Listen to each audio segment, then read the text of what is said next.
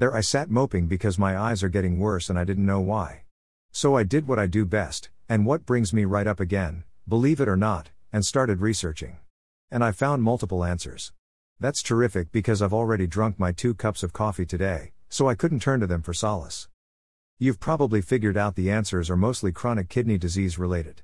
This is not something I wrote about in What Is It and How Did I Get It? Early stage chronic kidney disease. When I researched for the book, macular degeneration never even peeked out at me. How do you like that play on vision related words? Macular, peaked? No? Oh well. Anyway, Let's do our usual back to the basics for a topic we haven't visited in a while. Macular degeneration is an eye disease that progressively destroys the macula, the central portion of the retina, impairing central vision. Macular degeneration rarely causes total blindness because only the center of vision is affected. According Medicine Net at http colon slash slash www.medicinenet.com slash script slash main slash art.asp. Article key equals 10027. I suppose the part about not causing total blindness should make me feel better, but I need more information first. The retina? Anyone? No? It's a multi-layered sensory tissue that lines the back of the eye. It contains millions of photoreceptors that capture light rays and convert them into electrical impulses.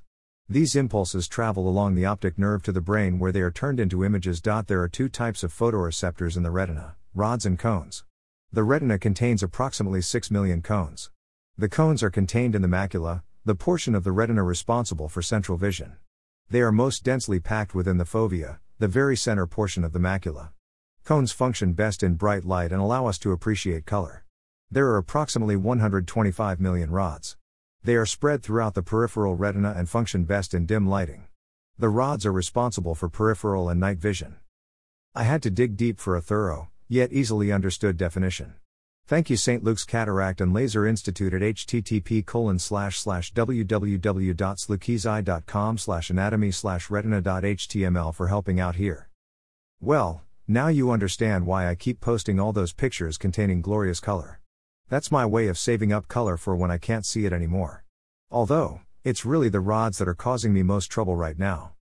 Dim the lighting and I can't tell what I'm looking at. I don't know where Bear is in a dim room unless he speaks, and my poor black and white Bella. She's been walked into so often I don't know why she doesn't just run when she sees me coming. However, it's not as easy as just that. There are two kinds of macular degeneration wet and dry. I went back to our old pal Mayo Clinic at http www.mayoclinic.org slash diseases conditions slash wet macular degeneration slash basic slash definition slash con 20043518 for the definitions. Wet macular degeneration is a chronic eye disease that causes vision loss in the center of your field of vision. Wet macular degeneration is generally caused by abnormal blood vessels that leak fluid or blood into the region of the macula, macula. The macula is in the center of the retina, the layer of tissue on the inside back wall of your eyeball. Wet macular degeneration is one of two types of age related macular degeneration. The other type, dry macular degeneration, is more common and less severe. Wet macular degeneration almost always begins as dry macular degeneration. It's not clear what causes wet macular degeneration. Wait a minute. Did you catch that age related macular degeneration? That's what I have, and that's where the chronic kidney disease comes into our equation.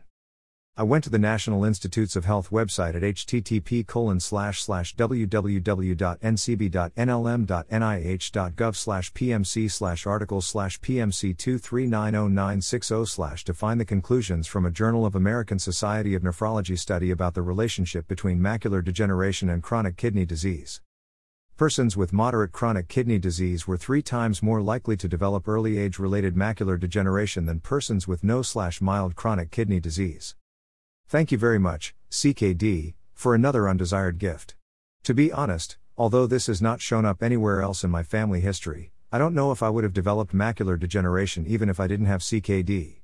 Apparently, smoking is another risk factor, and that is something I played around with for decades, never becoming a chain smoker, but smoking nervously and socially.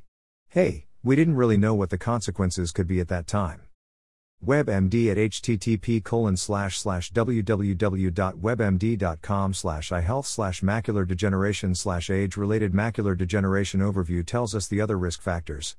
High blood pressure, high cholesterol, obesity, and being light skinned, female, and having a light eye color are also risk factors for macular degeneration.